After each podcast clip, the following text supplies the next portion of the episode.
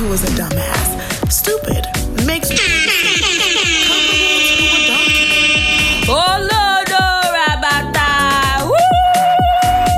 Goof ass. Hey, it is Erica Mona. It's Dario, and this is Cross Culture. Do you know how we like to start?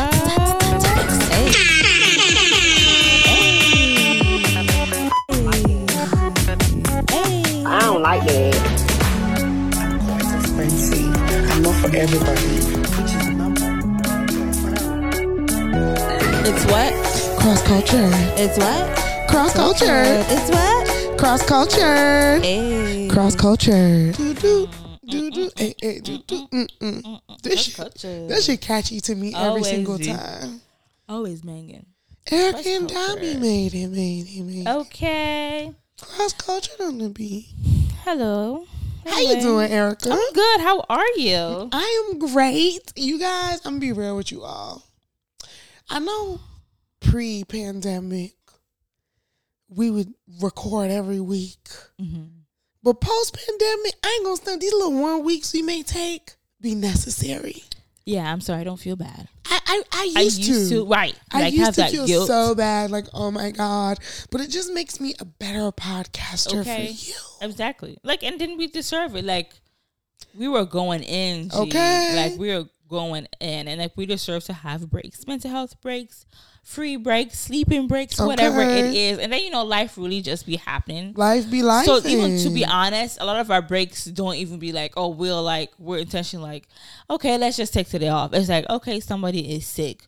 Or like, period. Oh, my car broke down. Oh, I got to do this. Okay. Oh, you know what? I have this family thing to do. And it's like, we're just not breaking our backs to be like, okay, well, let's do this next day. The truth of it is, yeah, we are not 24, 25 anymore. Okay. Life. Yeah, motherfuckers 20. Be lifing. Mm-hmm. And that's just the tea. You get what I'm saying? Like, life be lifing. But here we are with another episode. And you already know what it is. I'm Damio. And I'm Erica Mona. And this is Cross Cultured.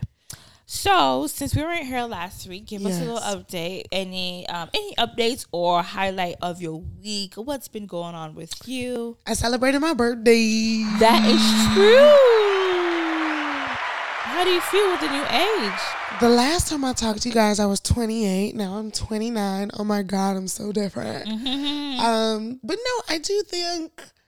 You know, not like there's a huge, huge shift, but I do think especially being 29 and knocking on 30, mm-hmm. like it's like, yo, my next birthday is 30.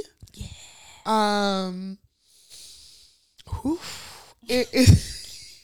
But you know what? Did you enjoy your 29th? You know what I mean? I don't want to like, 'cause let's enjoy the 29th. Yeah. How was the birthday? I loved it. I had so much fun. I think that like... My theme as of recently has been this idea of, like, curating the life I want. Okay. You know what I mean? Like, really putting effort and intention behind what I want out of life. And this year, I really, like, put an extra little twang into saying, like, okay, let me plan my birthday. Okay. Let me be proactive about my birthday. Mm-hmm. And I enjoyed that for myself. Yeah. So I had a lot of fun. It was a good day. It was great. Beautiful. The whole weekend was mm-hmm. fun. It was a Halloween. I leaned into the Halloween because I usually be trying to be against it. Mm-hmm. I just leaned into it. Like, my birthday is the day before Halloween, and it is what it is. Mm-hmm. So that was fun too. I actually like dressing up. I want to dress up more. That's good. I thought you had a good time. Yeah. It definitely was a good day. It was a good day, and you looked great. Aww. So 30 gonna be a movie. I've already started thinking about it because I want to start planning. I'll let you know if you're invited. That's cute. I like that. For me, I'm trying to see because we're always talking about sickness. My son was sick for a whole week, so I'm just like, okay, what else is other update? And then he didn't go to daycare too, so I'm like, what other update do I have? And that's some shit, G. You know what? My sister, I have an older sister who graduated with her doctorate, so she has a PhD.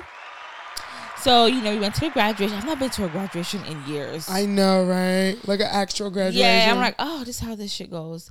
But, you know, it was fun. It was, you know, the speeches and stuff. And, you know, it was a good graduation. Then we had a graduation dinner for her, too. Beautiful. Which was great. You know, all the family was together. My dad is here from Nigeria, so that's definitely nice. It definitely was a good, like, you know, family moment, gathering, and just celebration of accomplishment. You know, it was like, oh, she got a doctorate. That's not some easy shit at all. It's not easy. Me going back to school, it's definitely way more intentional this time. Mm-hmm. But I can't. That doctorate is different because even with his master's, I be feeling like, oh, when is over? So yeah, the doctorate. Yeah, master's be 2-3 years. Doctorate be 4 or 5. That is no small feat. It's so much. It is. It's so much. So that is a huge congratulations. Absolutely. Thank you. So inspiring. Yes. I love to see it. For me, I'm like, truly. Okay, I definitely want to get my master's. True. For me, it was just like, okay, yeah, bitch, you can do it. Get your master's. Of course you can do it. Like, it was definitely nice just to be amongst those who are, you know, highly educated. And, you know, she's a therapist, so she got her PhD in, what was it? I don't remember. It's some clinical psychology, clinical something. So she's making like that jump to like psychiatrist? No, because psychiatrist, you have to go to medical school to be a psychiatrist because they prescribe medication. Okay. No. But she just has her doctorates in a more specialized field. Okay. And she is a therapist and she does own her own business too. So she works for herself. But Anyway, it's just definitely, as you said, it's definitely inspiring. It's great to see, you know, black women doing it too. You know what I'm saying? So that's great. You look like Rihanna. I'm looking at you. I'm like, damn, Erica look like Rihanna. Thanks.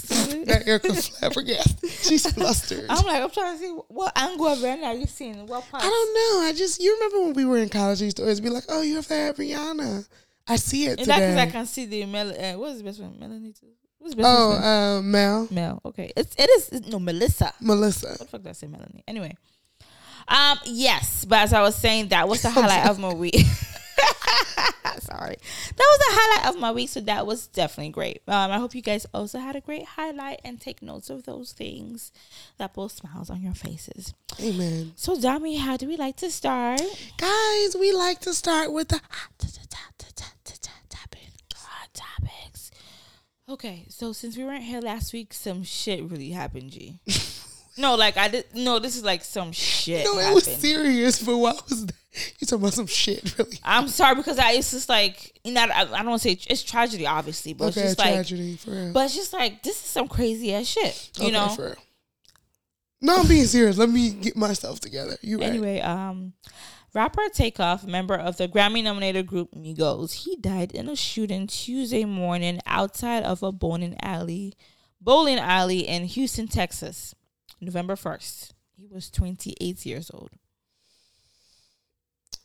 All jokes aside, because we kind of started that kind of silly. All jokes aside, it is extremely sad. Yes. It is extremely, like, extremely sad.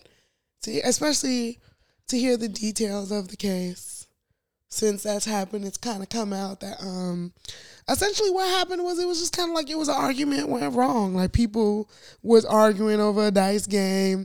Takeoff was not in the dice game nor in the argument. Said he was quiet. He was a quiet guy, so he was just chilling in his own way and a stray bullet. But then, you know, they were saying like it was the Migos camp that the bullet came from.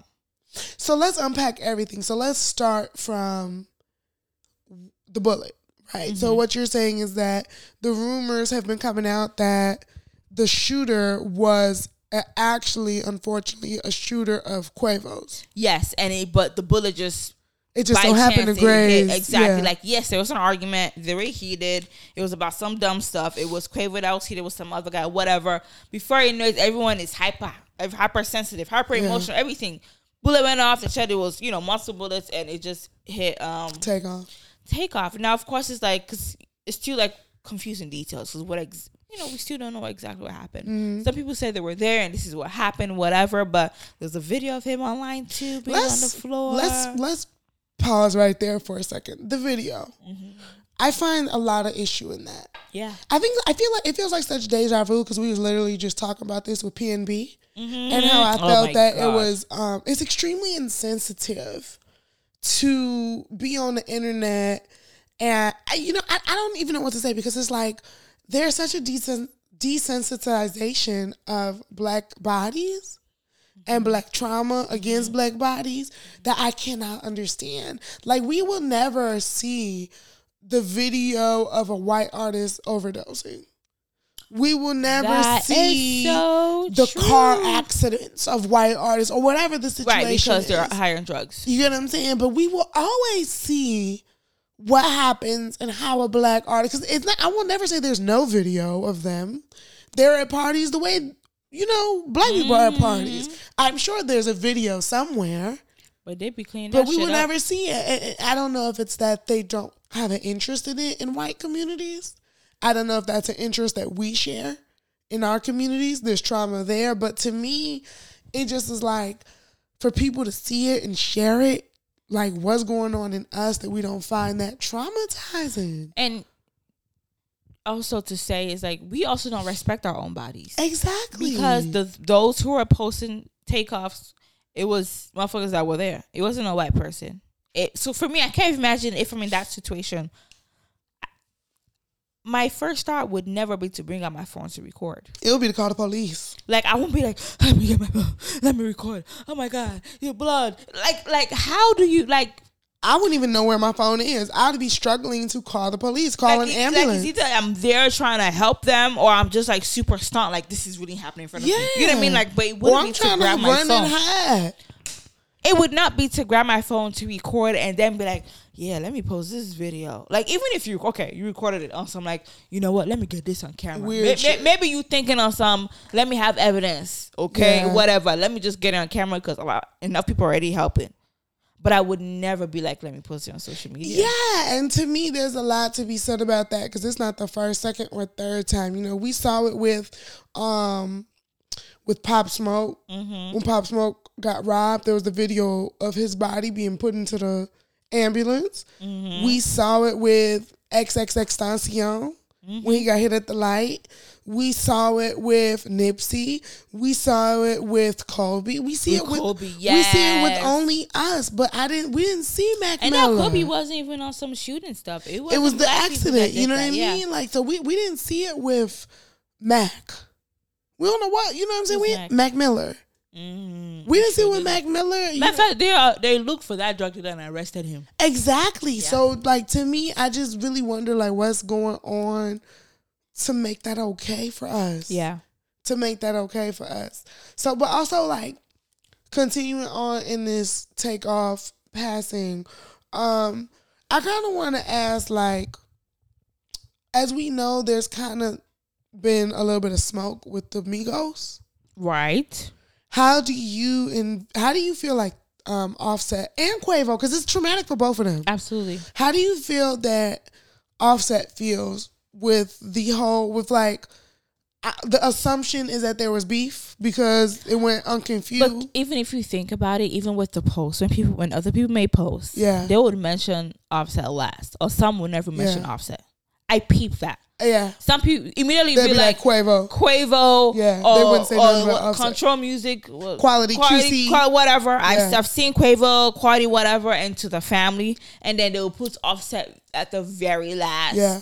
They'll even put, to make him separate. Like, he's not family. Quality music would be fuck Offset. Yeah. You know what I'm saying? And I'm just like, oh, or some people would not even add Offset. And I'm like, I peeped that immediately because I was like, okay, because I did know about the beef or not, whatever the media put up about the beef. So I was really thinking, like, how would that be?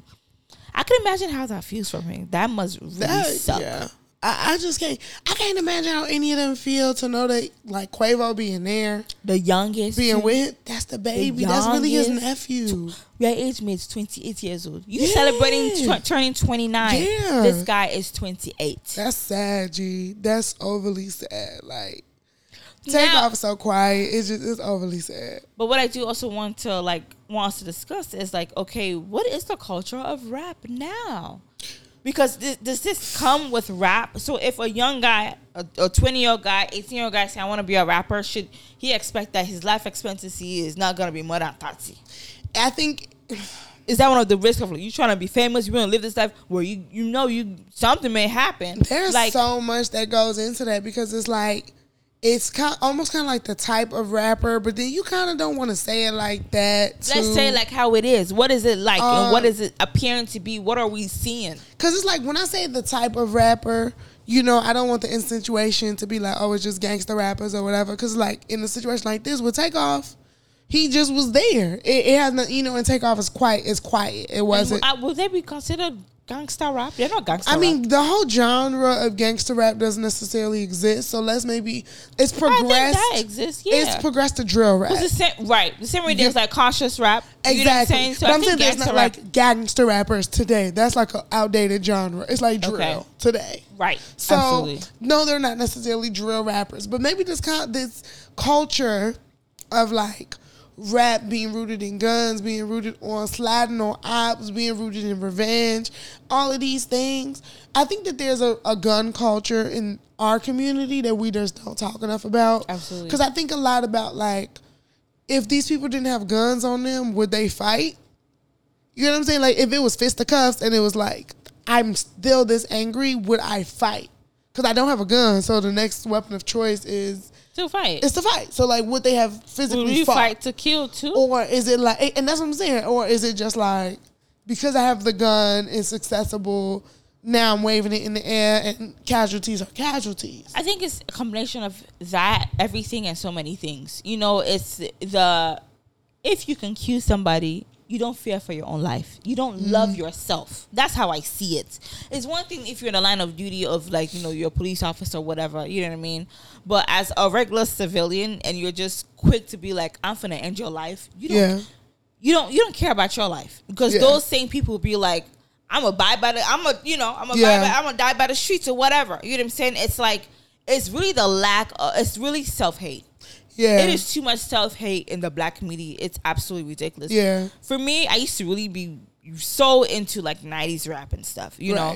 And from what I got from, the gangster rap of the 90s raps of maybe Snoop Dogg, Ice Cube, Icy, those people, you know what I'm saying? Eazy-E, it's like, they're telling stories of their life experience. Of facts. Like living in the hood is what we're going through. Maybe facts. In a gang or not, whatever.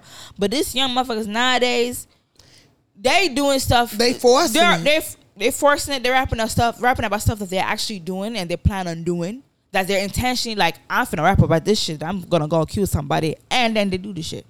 Yeah. Which is crazy. Because even on TikTok, it's just some specific song that was like a TikTok, that was famous on TikTok. And what's the call? It's somebody shot somebody. He was like, and then I shot this person. Somebody shot. Anyway, and it's like, oh, this is actually true. And they were like, oh, this name that I can't remember, but the name that he's specifically saying of who he shot was actually shot. Yes. So he snitched on himself in the rap. And then can you blame prosecutors and stuff for using rap lyrics against them? I cannot blame them because y'all don't reveal your own secrets. You never let me do any work. I haven't got to investigate much. Yeah, because I just feel like, you know, like Lakeith Stanfield got a lot of hot water. People was talking about him because he made an Instagram post. I agree with essentially saying that, like, if you support, you cannot support black people and support this new culture of drill rap. And, you know, we've talked about this. You know what I'm saying? This actually isn't a new concept. Me and when me and Jeremy was on here, we talked about, like, is rap dangerous and this, that, and the other. And I was actually listening to a podcast today. And they was like, one of the guests, she was like, I remember a period in my life where for, like, 10 years, Biggie and Pac was, like, it. Like, that was, like, the ultimate... Man, this rap beef turned into tragedy, Like, but now in today's culture, it's literally... It's every day. It's a bi-weekly thing. Every 2 weeks, God forbid, we're really talking about some rapper. And this is... Before and these are mainstream rappers. It's very sad to say, but before the end of this year, you're going to hear another rapper die. We're still going to hear another three.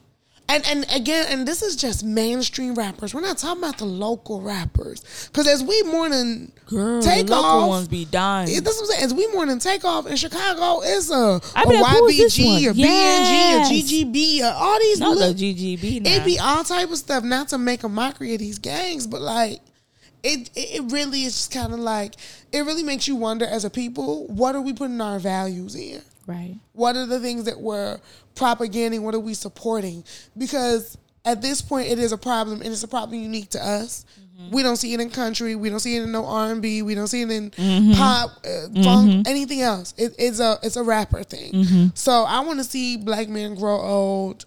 I just really want us to let go of guns. I do. I want us as a people to let go of guns. I know that we feel we need it, but what's it really doing for us? Nothing good. And, you know, of course, we all know that, the police also do sell guns to the streets and, the CIA, and all of that. Yeah, all the nuances, blah, blah, blah. But we guess but that. we got to talk about it. So since, we're still talking about artists, Aaron Carter, he actually recently passed away. Oof. What was it, like 2 days ago? Yeah. November 5th, he passed away. Why did he pass away? He was sick. Didn't say. They didn't say anything. They didn't say yet. They said that they found him in his bathtub. And they said they actually did a wellness check the day before. Oh. They did a wellness check the day before, like, to make sure, is he okay? We haven't heard from him, whatever. And then the next day to see that. Well, Nick's little letter to him did allude to drugs. Okay. May he rest in peace. We all know he was on drugs. Because the last time he was on, in the media, it was like, you could tell. Aaron wasn't his best self. You off. It's really sad, too, because how old was he? 34. Yeah, it's really sad. Somebody we grew up watching on TV, Disney Channel, it's just like... No, I had an Aaron Carter phase. Oh, you did? I had an Aaron Carter phase, because he had that... He had, like, a little partnership with... It was a phase from, like, 99 to 2001, too, where Aaron Carter was on fire. Like, hey. From... I Love Candy to Come Hard. Yeah, he was probably Nigeria. And then he was on Lizzie McGuire, and then he had... I did watch Lizzie McGuire. Like, Nick Carter was already Nick Carter. He was on Lizzie McGuire? He had a little cameo. And it was an important cameo. It was one of those really big cameo episodes. It was a Christmas episode, too. Mm-hmm. And it was like, oh, Nick Carter. Like, the whole episode was them trying to meet Aaron Carter or whatever. But Aaron Carter had a thing. And, again, because he was Nick Carter's brother. And it's like a child star. And Nick Carter was already in Backstreet Boys. Like, that whole... Ooh. It's like Solange to Beyonce. You know what I mean? So, Aaron Carter had his moment. Yeah. And we all know, we saw him in latter years and what it became. And, we all know the story. I wonder how that feels for, child stars of, like, as you said, you were on fire. You were the it person. Every media, everywhere you go, like, the world was talking about you to... Nobody's hiring you anymore. That's to like you don't look like a kid anymore. You're not cute anymore. Yeah. You don't have talent anymore. Like that era is over. Like there's nothing for you. Like I wonder what that does to your psyche. They have to internalize that because that's such an age and such a developmental process of acceptance. Just even speaking medically, that developmental period for us, that adolescence, is a lot about acceptance. Because a lot of it from your early ones, from being seen as good or being seen as bad, from developing your moral compass to all of those developmental stages, it's all rooted in how do people see me? Yeah. So to go from those extreme highs to those extreme lows, yes. They don't know how to process it. And it's too hard. I really do pray that they find peace. Rest in peace to Aaron Carter. Oh, man. I feel like it's just so much death. I think this is definitely one of, like, the most really tragic one. Davido's 3-year-old son, Ifeanyi, he also passed away. And that's because he drowned. He was in the pool by himself, and he drowned. No one was there watching him. His parents were away on a trip, and they had multiple hired help, to watch the kid. Basically, a 3-year-old drowned, and they just celebrated his 3rd birthday, like a week or two before he died. Literally. I don't know. It's very sad. It's very sad. Oof. It's too sad. That one was just so gut-wrenching because it's a baby. It's a baby. It's such a preventable accident, too. Yes. It wasn't a sickness. It wasn't. Yeah, it was so preventable. Especially when you think of the idea of, like, who was watching the baby? Like, who was supposed to be watching the baby? It's just such a simple and common concept of watching a baby. I can't even imagine you. Like, a 10-year-old will watch a baby and no, don't let this baby go in the pool. Mm-hmm. Mm-hmm. Mm-hmm. So, girl, animals, dogs, cats. You see videos of dogs rescuing babies, cats rescuing babies. So it was reported that Davido had 9 of the employees that were home arrested. Mm. I think 2 were released. Like, the cook was released. But yeah, I would do the same thing, because I hired you to watch my son 24/7, and you leave him in the pool. You didn't live in his crib, in his room, in the pool with water by himself for 2 hours. Was it? They said the baby was in the pool 2 hours before anybody found him. That's what the Are you serious? The autopsy showed the child was left unresponsive for 2 hours. So to me, being in childcare, that is like a different level of gross negligence for me. Like, I cannot. 2 hours? I don't like playing with water. There's certain things that, like, I don't play with people's children. As a rule of thumb, when I'm babysitting, I don't let children run and eat. Mm-hmm. Like, when they have candy in their mouth, you cannot play. You gotta sit down and eat that candy, because I don't play that choking. I don't play that, because I don't want to have to do it. It's scary. I don't play with water. When I'm with kids in the pool, I'm in 2 feet. If I can't stand, we can't be in it. Fact. That's just me. Because I don't, like, there's certain things that I don't play with kids. No, that water thing is dangerous. This is other family I follow on, I don't follow on social media, but because it's too much. But I know, it's got the Jackson family. I know the family. And he did, it was because the baby recently died in the summertime. Yeah, he drowned too. And like, he was like 3-4 years. He was like 3-4. And he was. Really, I think he was. And 3. Then he was like. And then maybe he was going to make it. You know, he was on so much machines and stuff for a little bit. He was able to go home. Like, and then he was, like, disabled for a little bit. And then he was disabled throughout. It was like, if he was to make it, he was going to remain disabled. Forever, yeah. And then, you know what I mean? he passed away, ultimately, because it... Man, it is... It's a lot. It's a lot to talk about. And, you know, I know earlier you talked about videos, and I saw the video on WhatsApp. And it's and I wonder, like, is it the child? Because I'm like, is this child? Like, I don't know. The video was far, but it was a child in a floaty. He was in a pool, like in a small pool. You know, very small pool. You know what I mean? Like a type of bigger than a jacuzzi. You know what I'm saying? That type of, like, you know, little intimate family, like the Wade pool. You know, and you could just tell he flipped over on the floaty, and he was just trying.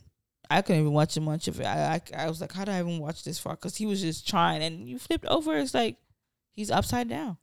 And then you're not saying he was like that for 2 hours. And that is something that shit got me messed up. Like, I don't want to talk about it no more. I'm going to be emotional. But rest in peace. You know, I'm praying. I don't know. It's too much. Yeah. Geez, it's like, I don't know what their lives would look like after. Exactly. I you know, it almost feels like, can I even be with you as a person? As like the parents? Yeah, you know, that's what also causes divorce for some people. Yeah, because it's like, I need a whole new life. Yeah. I can't even pretend. Like, we're not even married already, too. So it's like, we got to go our separate ways. Like, I don't know. Maybe it's either going to make them or break them.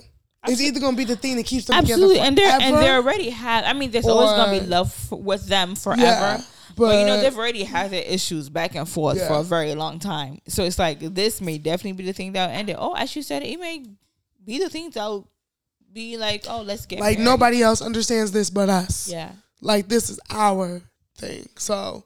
rest in peace. Rest in peace and prayers. We lift y'all up in prayers, seriously. Rest in peace. I beg. Just be careful. Ooh. Just continue to pray. And not to say those people that passed away did not pray, but I just don't know. This life, it just really shows to me that life is short. Mm. One minute you could be talking to somebody, and the next you hear like they passed away. And it's just that. So be grateful of every moment. That's something like, okay, let me, you know what, this, whatever I'm going through, this too shall pass, okay? Let me be grateful for every moment that I have with myself, with my family, with my son. Okay, let's switch it up. Let's talk about some shit. Let's go in on some people. I'm sorry I am cursing a lot this episode. I just noticed because I keep on saying shit, but bear with me. I'm always the one always cursing.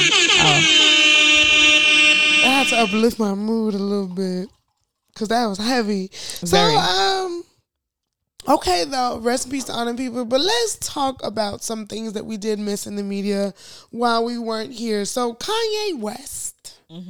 I believe we talked about Kanye being thrown off everything because of his behavior and the anti-Semitism and all of that. But that has kind of lingered and trickled into Kyrie. So Kyrie, what's Kyrie's last name? I can't even remember. Irving. I wanted to say Irving, but Kyrie Irving, a basketball player, he now plays for the Brooklyn Nets. Kind of got into some hot water because he tweeted about an Amazon movie called, what is it, From Negroes to Hebrews? I could look it up real quick. Yes. So anyway, in the tweeting of that movie and the promotion of that, he was accused of being an anti-Semite. Since then, Kyrie has now been placed on a minimum 5-game suspension, as well as been given a list of demands before he is able to rejoin the Brooklyn Nets. So this has sparked a lot of social media debate, a lot of people upset and in arms about like supporting Kyrie, but it also has a lot of people saying it is Negroes to Hebrews. Yeah. I know Hebrews to Negroes actually. Oh, okay. I knew it was something of the sort. And it has a lot of people also kind of trying to think like, yo, let's stand up for Kyrie. And some people are like, "Lo, Kyrie did too much." So Erica, girl, let's ask, are you standing with Kyrie? I'm not standing with anybody, quite frankly. I sure am not, because I'm even trying to understand the situation. Because, okay, I have not watched the documentary. The documentary. But I am actually going to watch it, because I do like this. Is actually like 3 hours. Damn. I would watch it, probably parts. Well, I'll watch it. But the little that I've read about it, and just things that people said based on those who've watched it, they said it's basically there's nothing anti-Semitic about it, you know what I mean, that it's about just showing the connection of Africans to the Judaism religion, you know, like, okay, Negroes and how, what is their connection with Judaism with them, you know there are some Black Jews. I've heard the contrary. Really? Yes, a lot of and, what know, I've seen, and again, we say this with the disclaimer that neither one of us have watched. Absolutely. This. But what I've actually heard is that there is a set, what made the anti-Semite part in the documentary that everybody's outraged about is that there is a portion of the documentary that states that the Holocaust is a fragment of Jewish people's imagination. That it was not real, that they created and hyperbolized this moment. They create. Oh, what I okay. So it's we need to watch it actually. Okay, because I don't want us to keep on saying. No, we will. Heard. You know, we'll circle back. In the podcast that Nick Cannon did was White Man. He was saying that the documentary it said that white Jews actually started the Holocaust. Okay. So not that it was a fragment of their imagination, but they actually started the Holocaust. I mean, should we be careful saying all of this? No, that's why we said we didn't watch it too. We're just hearing as he said, she said. He said, she said. Okay. But anyway, so, okay, that one, I'm trying to look up little summaries of the movie. Outside of that, here's my question. What they trying to prove? Okay, you know what? Okay. It says the film promotes beliefs commonly found among anti-Semitics and extremist factions of the BHI movement, including claims that modern Jews are imposters who stole the religious heritage of Black people and have engaged in a cover-up to prevent Black people from knowing their true identity. If that ain't Hotep in the bottle, that's Hotep on film. You gonna watch it still? I'm actually quite interested. Okay, it also includes extensive anti-Semitism, including claims of a global Jewish conspiracy to oppress and defraud Black people, allegations that Jews are in part responsible for the transatlantic slave trade, and the claim that Jews falsified the history of the okay, Holocaust, which is what you said, in order to conceal their nature and protect their status and power. Wow. I don't know. You can't tell me that they faked that whole thing. Really? Here's my thing. Here's where it comes back to Kyrie. Kyrie got to choose. Do you want to be a hotep or do you want to be an NBA player? You saying you can't be one? You can't be both? No. Are you saying you can only be one thing at a time? Hell yeah. For that, for a hotep. You can't be cross-cultured? No, and there's certain shit that don't cross, G. You cannot be a hotep and a commercialized NBA player. Okay. You cannot be the two. That's true. Because part of being an NBA player is playing the political game and doing what protects the interest of you and your brand. Mm-hmm.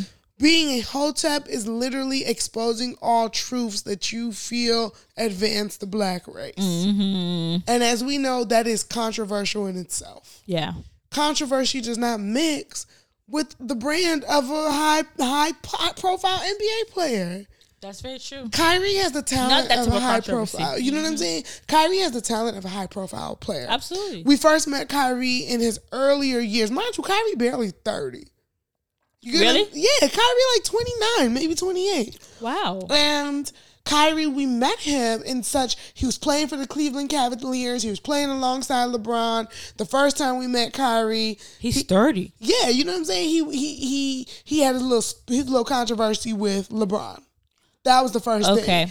Then Kyrie goes to, he didn't go to the Nets immediately. He went to somewhere else. I'm not the biggest basketball person. But long story short, a lot of Kyrie's legacy, aside from his game, is also controversy. That's true. Because I know he's been in media for something else, too. Because he refused to get the COVID, the vaccine. The vaccine, yeah. Because of his whole type shit. He refused to get the vaccine. Man. So it's just kind of like...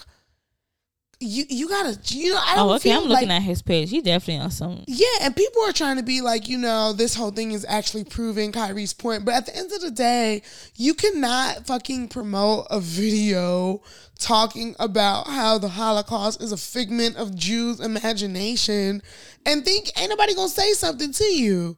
The league, the NBA league is owned by a Jewish man. Alex Silverman. Are you serious? Like, are you for real? Who you thought wasn't going to check you, Kyrie? And this is where I agree with you saying that we need to do better, right? Because we see how strong the Jews, they standing 10 toes down. Period. In every moment. At the slightest shit you say about the Holocaust. You even say the word Holocaust, bitch, you suspended. Period. Because you had no business talking about that. So it's like, okay, with us, with slavery, we have people just making fun of this shit. Because we make fun of this shit. Yeah, because a lot of people are like, you know, this is proving Kanye's point. Because, you know, Kanye was basically being canceled. The big cancel happened from his anti-Semitic statements. Mm-hmm. And people were very upset, like, you know. But do you remember what those statements were? Because I don't think I know what those statements were. So the statement... Oh, he said Jews are in control of everything or in power of everything they don't want. Yeah, you know, exactly. Yeah, I think that's what it was. Okay. So, like, with those statements... Was it a false statement, though? Is it a false statement? That the Jews are in control of everything? Well, a lot of things. A majority of the things. Is it a false statement? Ugh. Because one thing I know for sure... They own majority of the nursing homes. Here's my thing: is whose fault is that? I don't think it's anyone's fault. It's not. It's not about whose. It's fault not like, it is. And that's what I'm saying. It's kind of like I don't hate the Jews for being successful in community gathering. They're doing well for themselves. Exactly. I feel like the Jews are not doing anything black people couldn't do if we didn't get our shit together. Facts. I don't think they're doing anything extraordinary that black people cannot do. But I think maybe the question is, are they maybe preventing or in a way of minorities getting in the way? And I don't believe that. I've never, my personal experience with Jewish people, and this is my personal, I've never felt an air of like, oh, they're holding me back. And of course, because you're an individual. That's what I'm saying. We talk about big or corporation. We talk about even like music labels. A lot of them own them. I don't think it's any different than how niggas move with Divine Nine. Like, we together. No, seriously. In terms of like, we belong to this group. Right. So I'm going to look out for this group. Absolutely. And I think that if black people committed to certain things, like if we committed to certain things more. Because like. while we sitting here talking about how, like, oh, Kyrie and Kanye being canceled, Kanye said so much about black people. It's ridiculous. We are the same people talking about, I mean, but do you hear what Kanye trying to say? So it's like, how can we expect white people or other people to, like, to cancel people for saying things that we're supporting our own in saying? I totally agree with that. You know, for me, I just want to play devil's advocate and just head on to the other side as to why this is something that just keeps on coming up. You know what I mean? That is there any truth in the fact that are they in control of majority of things? And if so, okay, fine. We all know white motherfuckers are in control of shit. Obviously, yeah. You know what I'm saying? Not every white person has a, you know, authentic or typical Jewish name for us. Still, women, I wouldn't have said it was a Jewish name. Oh, that's a Jewish name. What I mean? When it's those strong ones, I would know, like, oh, this one, something Stein. Like Workenstein. You know, But it's just like, okay, do they stop minorities? I don't know. I think, you know, also just going down a rabbit hole, just watching stuff or reading stuff. You know how a lot of them also do own artist music labels, right? Yeah. And I was reading somewhere that, now this is not even relating to Jews, Jewish, or whatever, but just this white people who own record labels and how they also do play a role in the violence that happens in the rap culture. Because they get insurance on these people? No. And the fact that they're like, and they encourage rappers like, okay, yeah, go be outside, you know, post pictures with your guns and da-da-da, you know, because that's what the media, that's what people want to see. They want to see that you look dangerous and you about that lifestyle or whatever, how they push artists. And then we've always heard how record labels push artists to do different things that they don't want to do. You know, maybe it's to be overly sexy or whatever the case may be. But how this, you know, white people definitely be pushing. And I don't know if it's true. Now, we definitely know the issues we have on the community. But I also do wonder if, is there by any chance that this white record labels are, you know, pushing this young people to, like, to be in the life? Because we always say, okay, you make money, you're successful, why are you still staying in this lifestyle? Because remember, like, even that whole rolling dice situation. Gee, go roll like, dice. Y'all shoot dice still at parties. Shoot dice. Right, if you really love shooting dice, rolling dice, do that shit with rich people. Do that with other artists that 10K ain't shit. I feel like that was what they were doing. You said that was or that wasn't? That was. I don't know.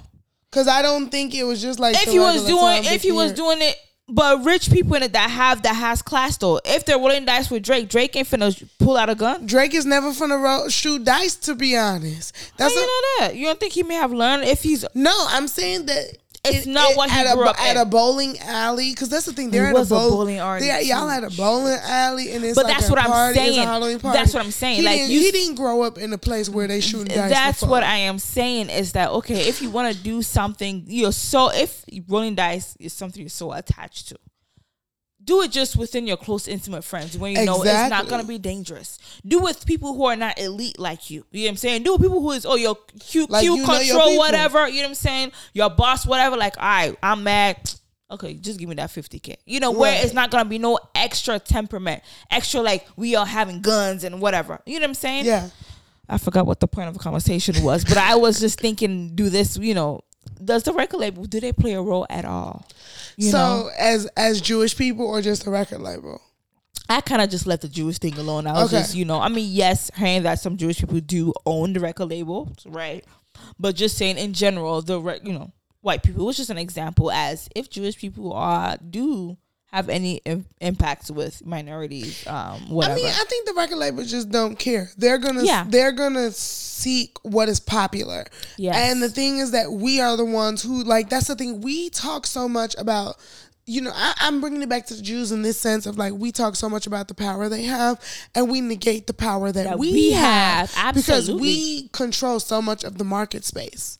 You know what I'm saying? Like, as black people, we literally control the pulse of what's popular, what's not. We control the trends. Mm-hmm. And if we didn't find and seek value in gun violence, drama, hood shit, all that type of stuff, then the record labels wouldn't see value in it. They would not. It's just simple. Like, when we're the one who introduced it to them. Yeah, when they made it popular to them. Major demographic was like white suburban kids and whatever.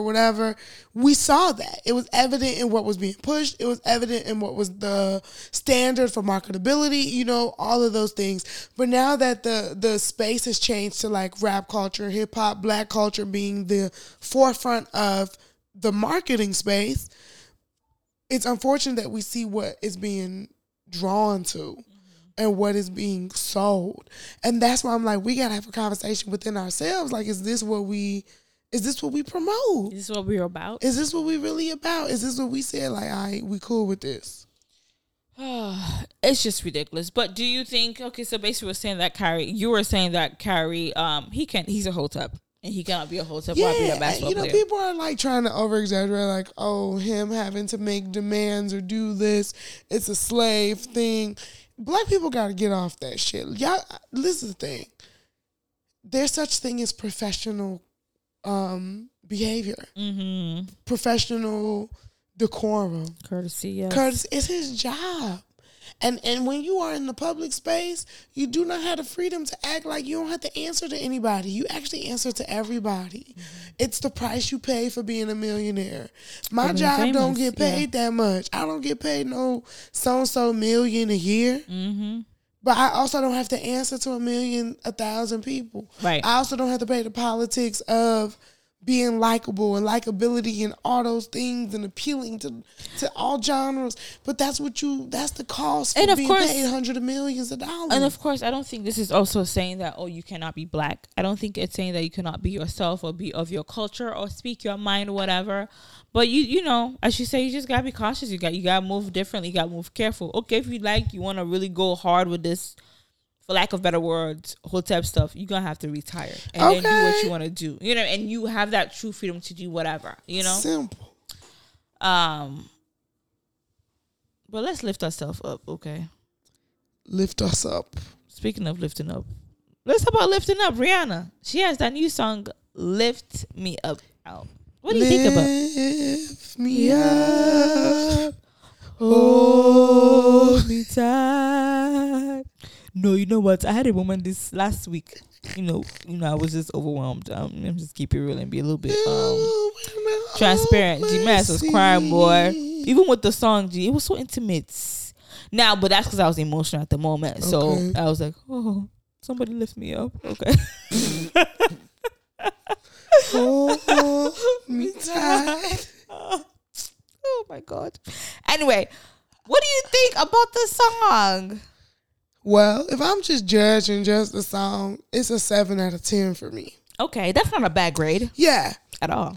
I'm just like, it's repetitive and it's, you know, the stanza. It's not a Riri song. It's obviously a soundtrack, and it does sound too much like Tems. That's what it is. It definitely sounds way too much like Tems, and I would have preferred if it was Tems. Simple. I feel like they forced Rihanna on it because it's Rihanna and her star power and all and Wakanda. Of that. I would prefer that Rihanna just come back as herself, because I feel like all the little music snippets we've got of Rihanna, because we forget she was definitely on Party Next Door's album. She had a little thing. It was it wasn't a popular song, so nobody considered it. So Rihanna had that, and then this. It's good. It's a moment, but it's like, Rihanna, when we said we want Rihanna, we mean we want Rihanna. You. We don't want your feature. We don't want other people's pen. We don't want the soundtrack. We don't want the caveats. We want, like, Rihanna, what you in the studio cooking up. Because it was a part of the song. I'm like, is this Tems? A lot of it is Tems. Like, I'm the like, bridge is it Tems? It was just like, this doesn't, like... It was good writing, you know what I mean? Like, but it was just like, and like Rihanna could sing, and she does sing ballads. It was stuff nice like to hear her sing. Absolutely, yeah. I'm like, I damn near forgot what her voice sounded. I did too. I said, I was that is how Rihanna sound. Yeah, you know what I'm saying? Just like, you know, because her voice, she doesn't have like the Whitney Houston, Mariah Carey type of voice. You know what I'm saying? Or the Jasmine Sullivan. Like, she was hitting some notes. I was like, okay, heck yeah, she hitting those notes, but it was just 2 times. It was like, this is it. This is not my Riri girl. It wasn't. I think like it would have actually been more powerful and deeper if it came from Tems' voice all the way. Because Tems has a heavier voice than Rihanna. Yeah, she does. So Rihanna's voice was a little too light for it. It was. And you heard what her you heard when she was trying to be heavy, but it was just like. But Rihanna heavy. Rihanna is not a great in her tenor. No, she's not a tenor girl. So her trying to get into that tenor. Now, it was great for Rihanna getting into that tenor, because we remember when Rihanna struggled with her voice. Which song do you say she struggled with her voice? I remember that Grammy performance of... What song? Of Stay. Oh. I remember. I ain't forget. But or diamonds, you remember? Oh, I like diamonds now. That was when she first learned how to do a ballad for her voice. That was, yeah. Because all other ballads was she was screeching. But when she got to diamond, she learned how to carry a ballad for her voice. Absolutely, I agree. Honestly, you know how I feel about Black Panther in general. What do you feel about Black Panther? It's not the best Marvel movie. I mean, obviously, yeah. It's just more for like the culture. And I think that there's always something around it that clouds the actual movie. That like makes the movie seem better than it is. Exactly. It's about the culture. It's the culture. And then, you know, rest in peace, Chadwick. This is the year. But I love it. I actually love it. I love it. Like, obviously, yes, if you're a Marvel fan and you know how those movies goes, it's not the best. You know what I'm saying? It ain't the best. You love the culture of it? I actually do. I like it. Okay. As a Nigerian, I don't see any African representation in anything. I don't like it. I like it. I definitely, and you know what? The favorite thing I like about it is the market scene. That's for me. That's the thing I really like. That was the most authentic. Oh, I like the movie. I'm talking about the Wakanda movement. Oh, I'm talking about the movie. Oh, I'm not like, the movement, whatever. It's actually the movie I'm talking about. Oh, the and when I see cute. Representation, I'm like, what you see. Yeah, like, yeah. The market scenes. And it's like, okay, you know, we know how Africa is, but if we really do incorporate technology in it and still keeping our Africanism too. Oh, no, it's you cute in that realm. Okay. I definitely see. And for me, that's what it is. For me, and even the attire, you know, those who did learn how to have the accent, it was beautiful. Well, now we see all the Nigeria. So how do you be feeling about that? Because now they're in Lagos. They're doing the Lagos premiere, yeah. And all the Nigeria stars are dressing up and da da da. Now, to me, it's the giving caricature or how you say? That's how caricature. Come on, girl. Let me know. Caricature. It's giving caricature. What is this? It's giving Halloween. Yeah, for real. I'm like, what is it? Why are y'all dressing up as lions? It's like, I thought y'all supposed to wear a Broadway show. Like, why y'all dressing up like this? Y'all could have been yourselves. It's not even that deep.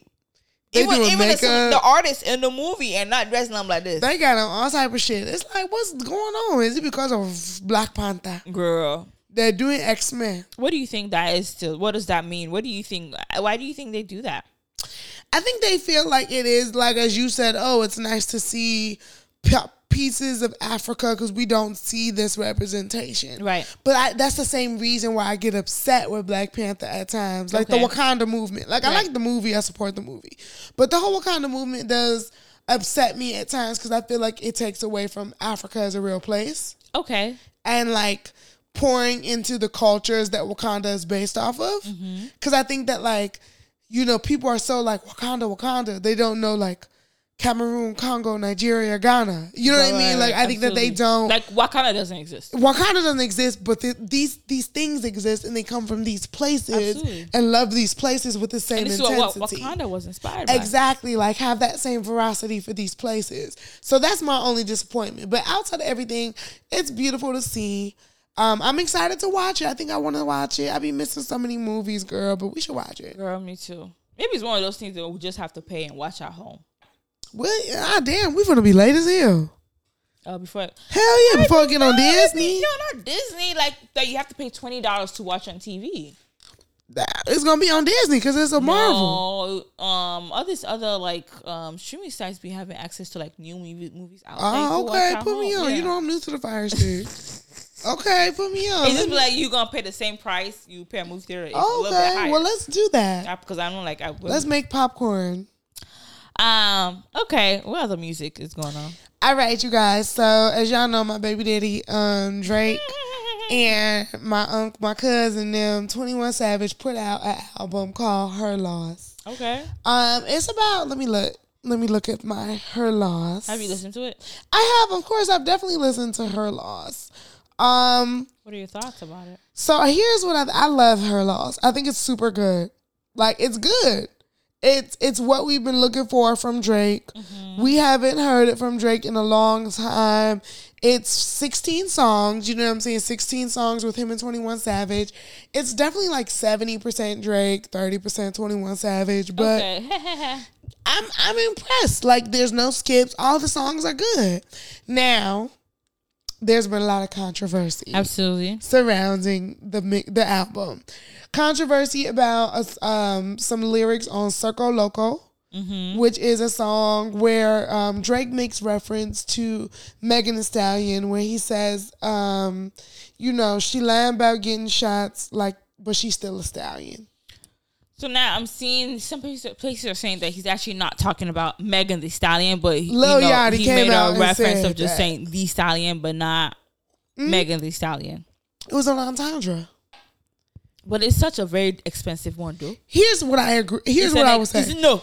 Wait, it is insensitive. Expensive? It was insensitive. Okay. It was insensitive. Okay. It was, and here's the thing. I know, because I studied Drake, I know Drake did not mean it maliciously. He didn't mean it to, like, say, oh, she lying about getting shot. He literally meant it as the entendre that it was, because Drake is a wordsmith like that.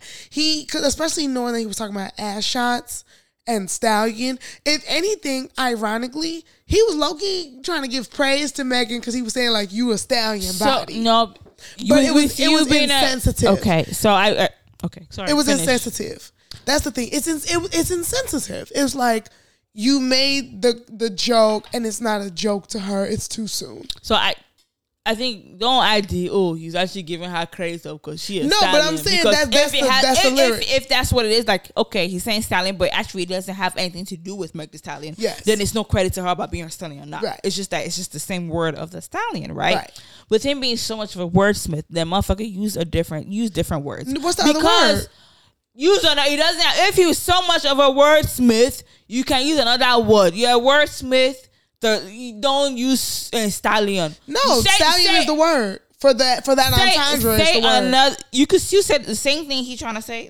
No, he can. The same thing that he's trying to say, he could say it in a different word without it having any reference. I'm not a wordsmith. I ain't a rapper, so I'm not gonna do it. Okay, but without using that word stallion, because you may not mean. Okay, fine. He doesn't mean it maliciously. Yeah. Fine, but I'm sure as he said, as he wrote it. And they finna think whatever. Okay. As you rapped it, you said it, you recorded it, people heard it.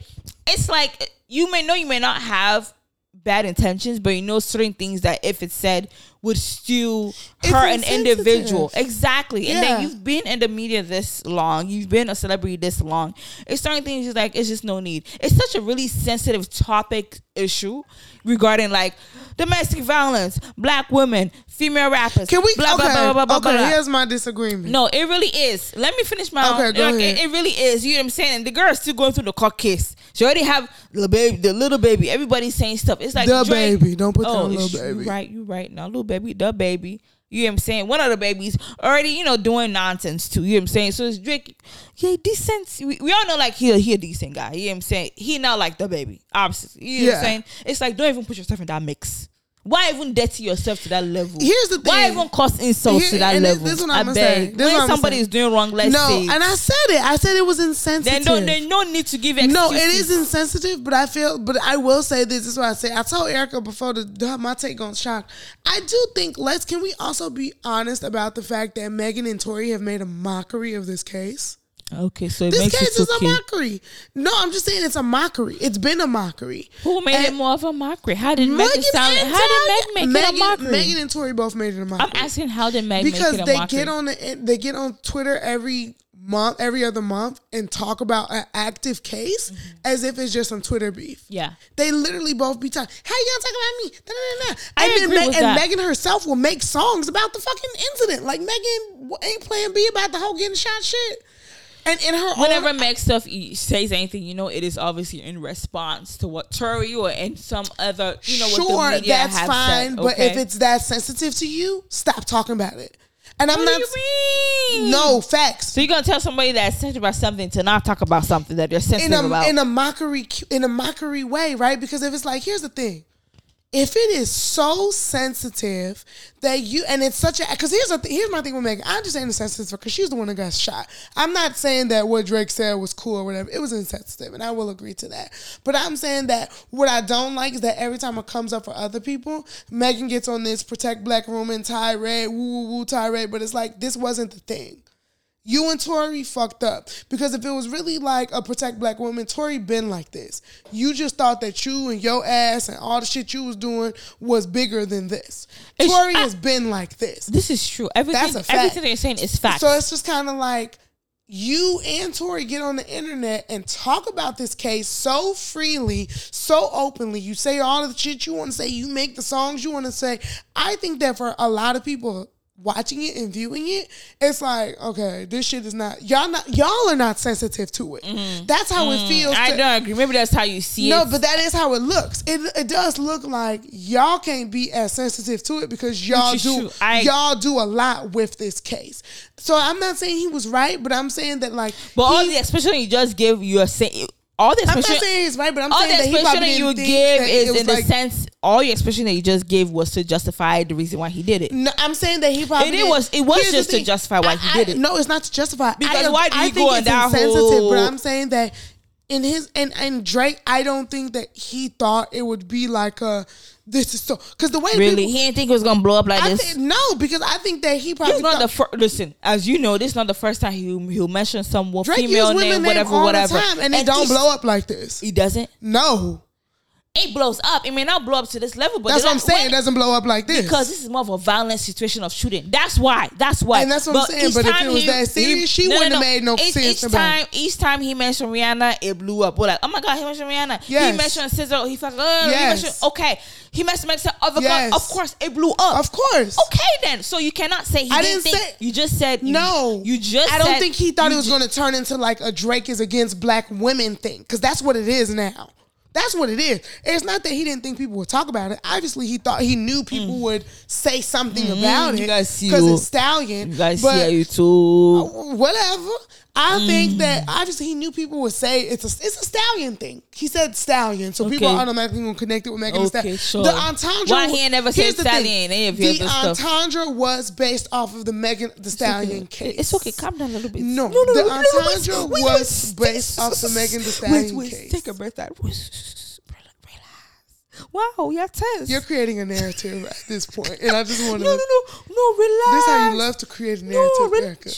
You love to create a narrative. No, because it's like, wow. I feel your blood boiling. Yeah, she on the edge of her CG. Erica's really creating a narrative. No, take a sip. Take a sip. No, let me pour you more drink. Let me. Wow.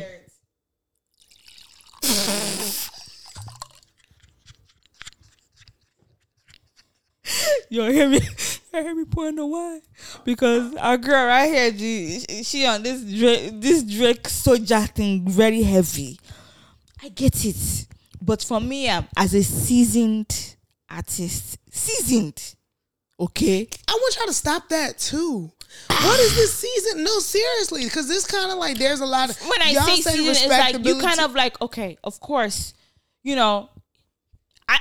I maybe for me I didn't really think that for me I just saw it as more of a Meg thing, right? I didn't really think like against black women. I didn't even take that far. I just saw it as okay Meg and saying the Stallion whatever is. Saying the Stallion thing knowing it's sensitive is kind of weird. It's like it's come on up. Yeah, exactly. And the sensitive we could just clearly say that it's wrong. He shouldn't have done it. It wasn't necessary. You know what I'm saying?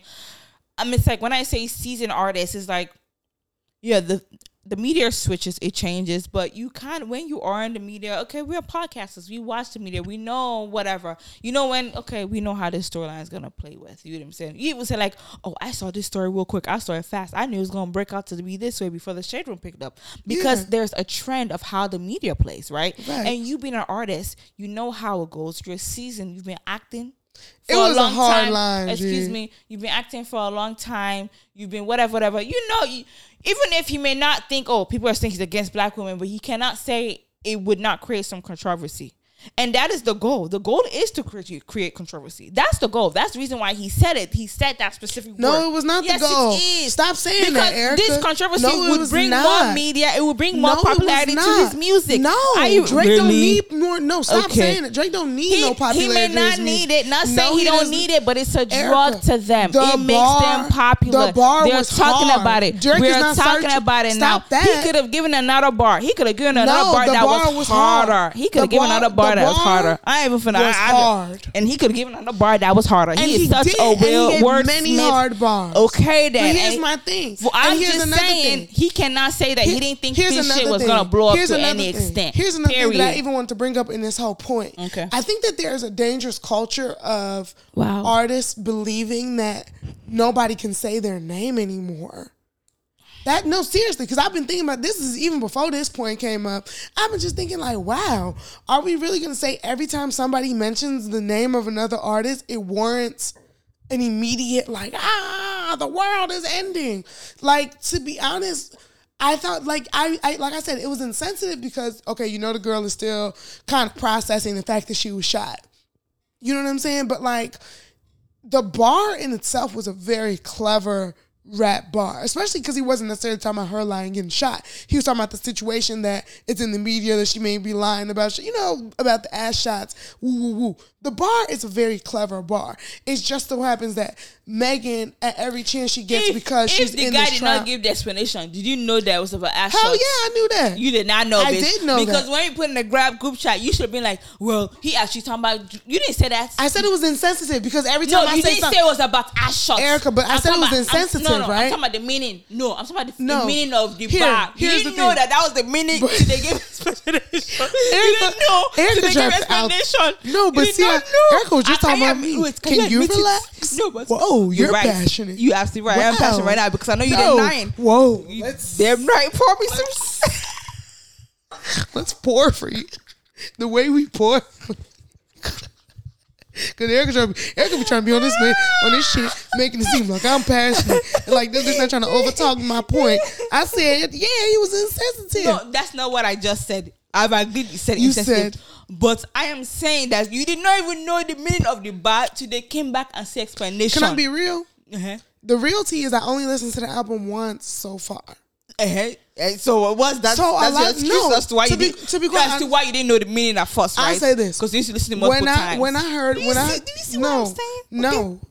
he first said the bar, can I say this? Mm-hmm. I heard the bar before I heard the song. So the first time I heard the bar, I heard it like, oh, that's the bar they're talking about. Okay. I didn't get the opportunity to just really listen to it in the flow of the song. Mm-hmm, so that's why, like, that's what I'm saying. I only heard it. So when you listen to the whole flow of the song, you like, I knew. But I haven't listened. That's what I'm saying. I haven't listened again to just listen to it as music. I listened once to listen to it to say I listened to it. You get what I'm saying? But I heard the bar already knowing that was the bar and knowing what people were saying about it. So I didn't get to listen like, oh, even when Yachty explained like that's what he meant, it was like, oh shit, that makes so much sense knowing Drake. And that's what I just said. You didn't know it too. He explained and you're like, oh, that makes sense. But it's not because I wouldn't have, it's because the controversy was already out about the bar. Okay. You get what I'm saying? Secondly, here's my thing. I just feel like the case in itself, every time other people talk about it, Megan gets super defensive. Like, yo, don't talk about it. And I think she should be silent. But I feel like, Megan, y'all get on the internet every 2 to 3 months to argue about it, to talk about it. Like, don't nobody else getting that Megan and Tory shit but Megan and Tory. Absolutely. They really be on there just doing this, that, and the other. But it's like, Megan, you made a diss track about the whole shit. You trivialized it. Tory did it first, though. Tory was one who dropped that album first. He did drop that album. But I'm saying, for Megan to be the one and saying that she, it was more her just insulting Tory. She didn't go into no deep details like that. G. Here's the thing, because I listen to that album now. I listen to Traumazine as well, but you have trivialized it by making it music, by doing all of this, by doing all these things. You have also you have now made it mainstream because you did it. If it was still so sensitive, you just would never talk about it.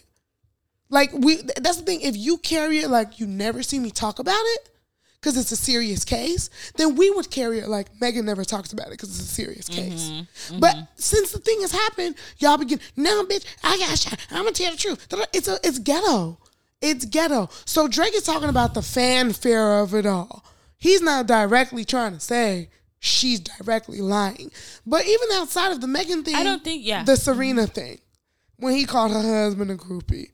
Honest to God, I just thought that, like, again, when I listened to that, it's just giving lame ass shit to me, though. Y'all can call Drake lame all you want to. Drake is solidified in history, so y'all can call him lame if you want to. No, you can be. I mean, among all the people, the legends that they're lames or they're criminals or they're crazy people. No, whatever. But it's just giving, like, come on now. Okay, even now, they use the fake Vogue magazine as their image. That's what I'm saying. It's like now they're being sued. People can't do anything. So that's lame. lame. People can't do anything.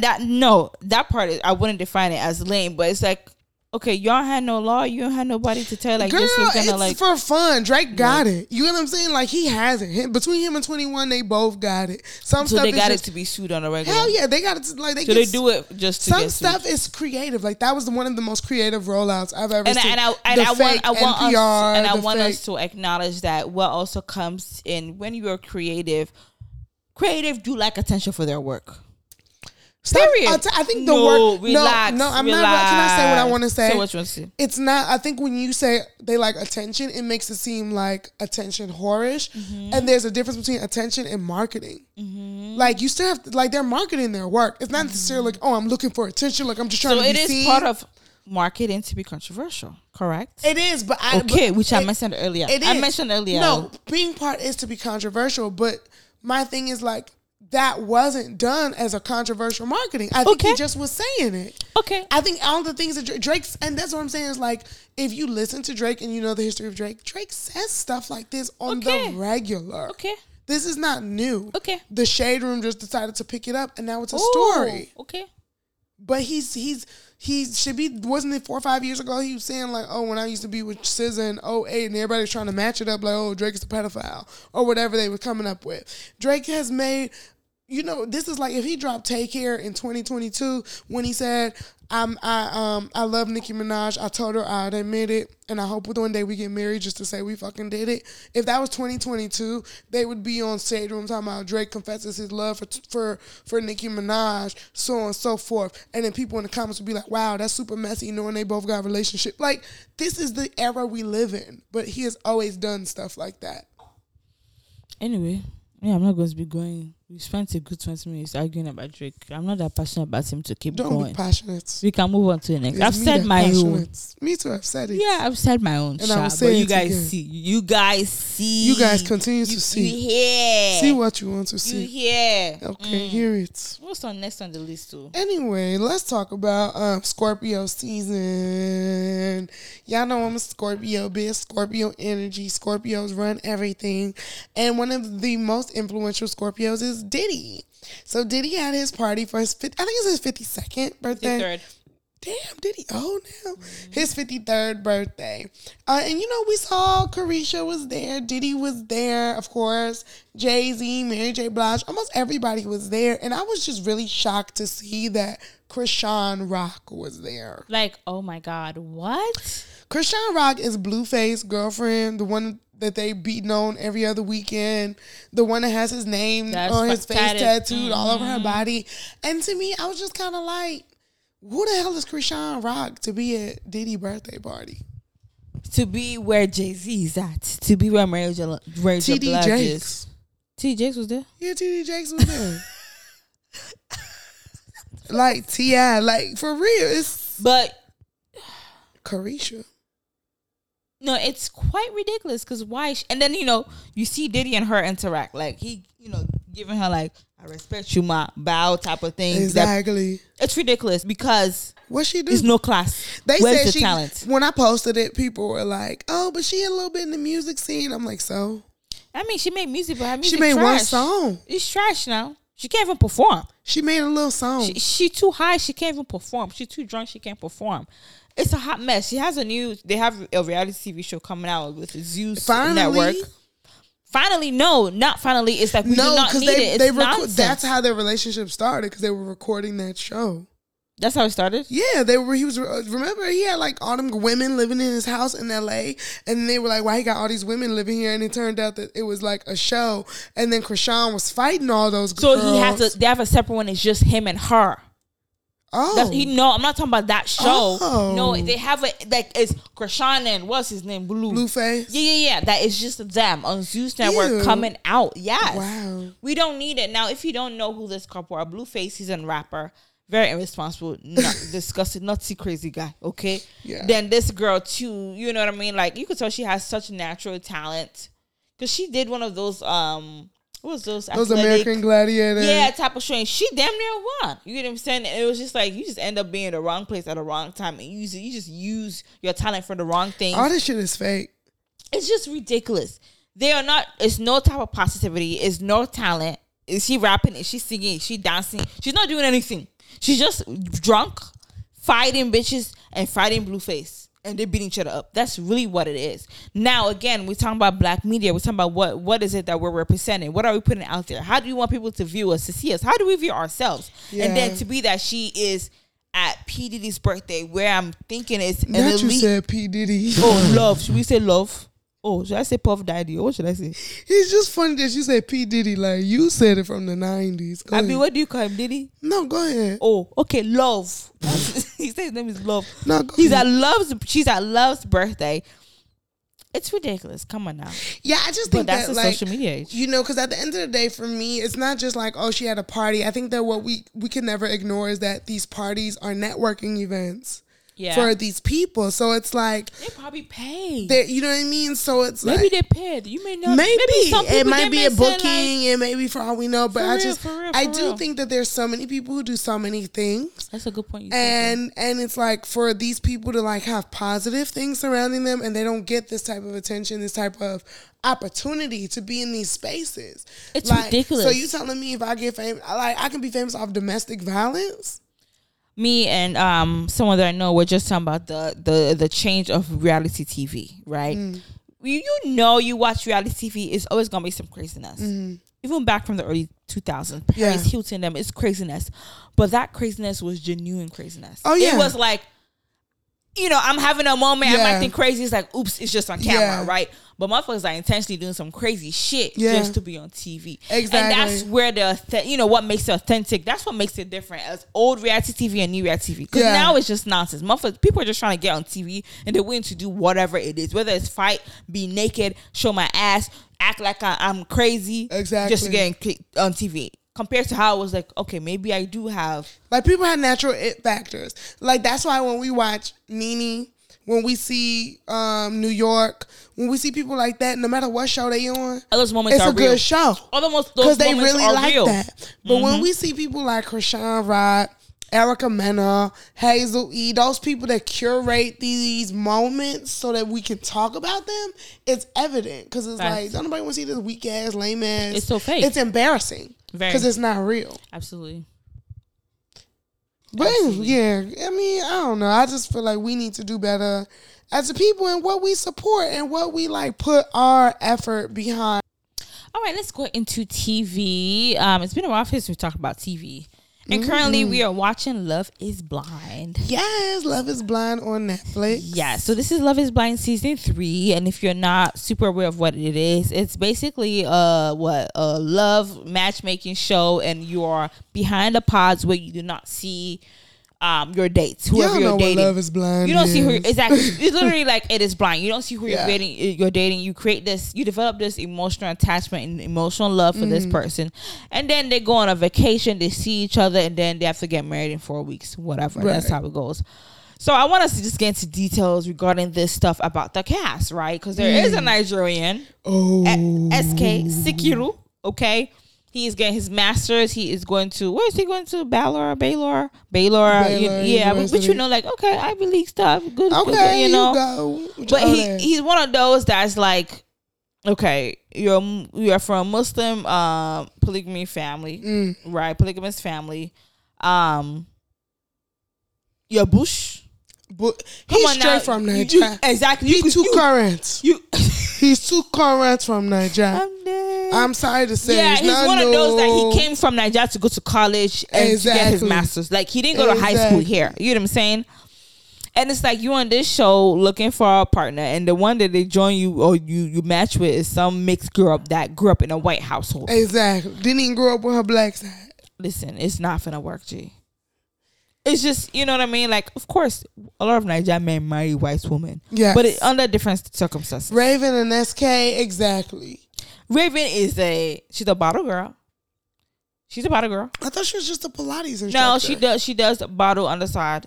Okay. Yeah, she's a bottle girl. But you know, I know I'm not trying to make that all of her identity, but I'm just trying to give an image. So not a big booty bottle girl, but she's petite. She's a slender. Fitness, like, she's a Pilates instructor. You know, fit, nice body, slim, pretty fit. Girl. Exactly. You know, fair skin, curly hair. Fitness model for sure. Girl, she has that white awkwardness to her too. Yes. I don't know if you noticed. Certain things. It's like. this cringy awkward moment is such a white girl cringe. Like it's not it's like a regular white girl. Exactly, but like super awkward. Where like I think I'm the shit white girl. Yeah, behavior too though. You know what I'm saying? Mm-hmm.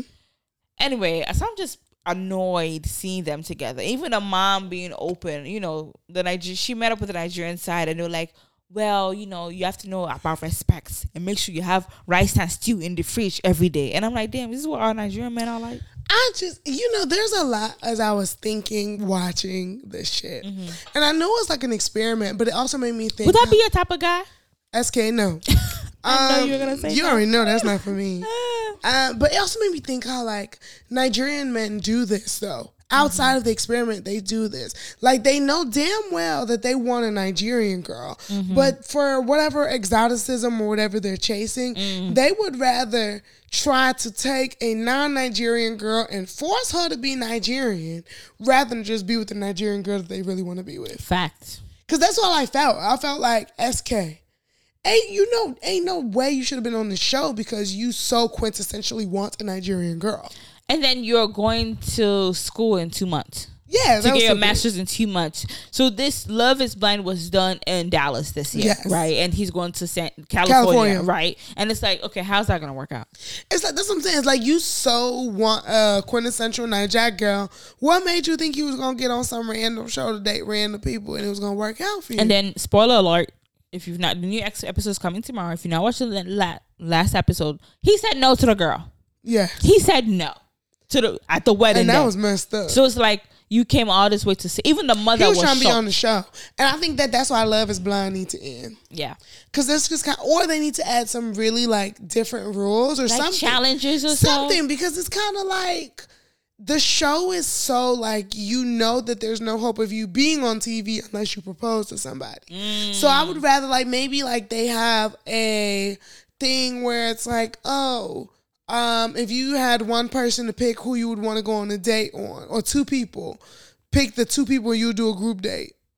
Mm-hmm, and mm-hmm. then we see the group date, and then from there you could decide who you want to propose to. Right. You know what I'm saying? Like something like that. It's just something to give us something, or just end the show, because it's like I think at this point people know what to expect, and they just doing shit. It's just giving fake. It's giving too fake. Because all those relationships is fake. I want to talk about Nancy and Bartise.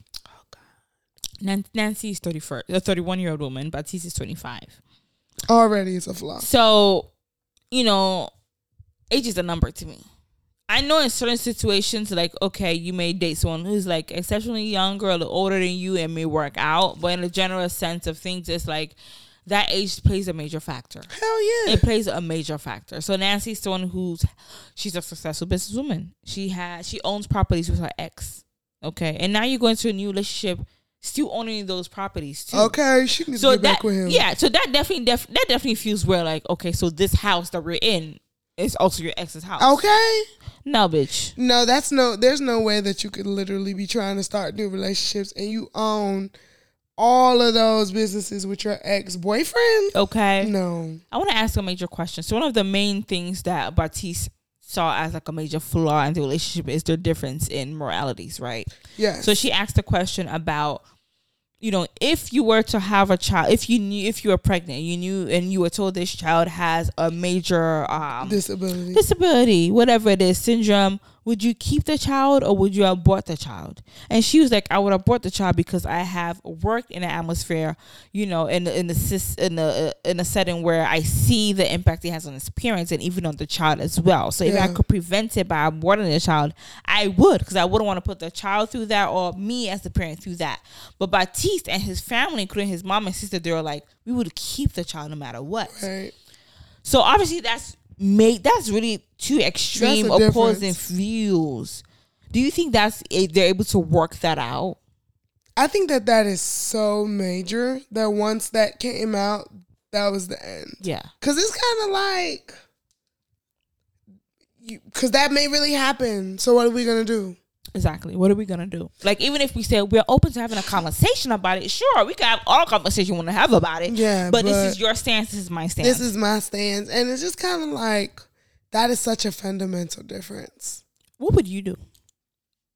Like, what would I abort or not? Or keep? Ooh. Personally, I think I would side with Nancy.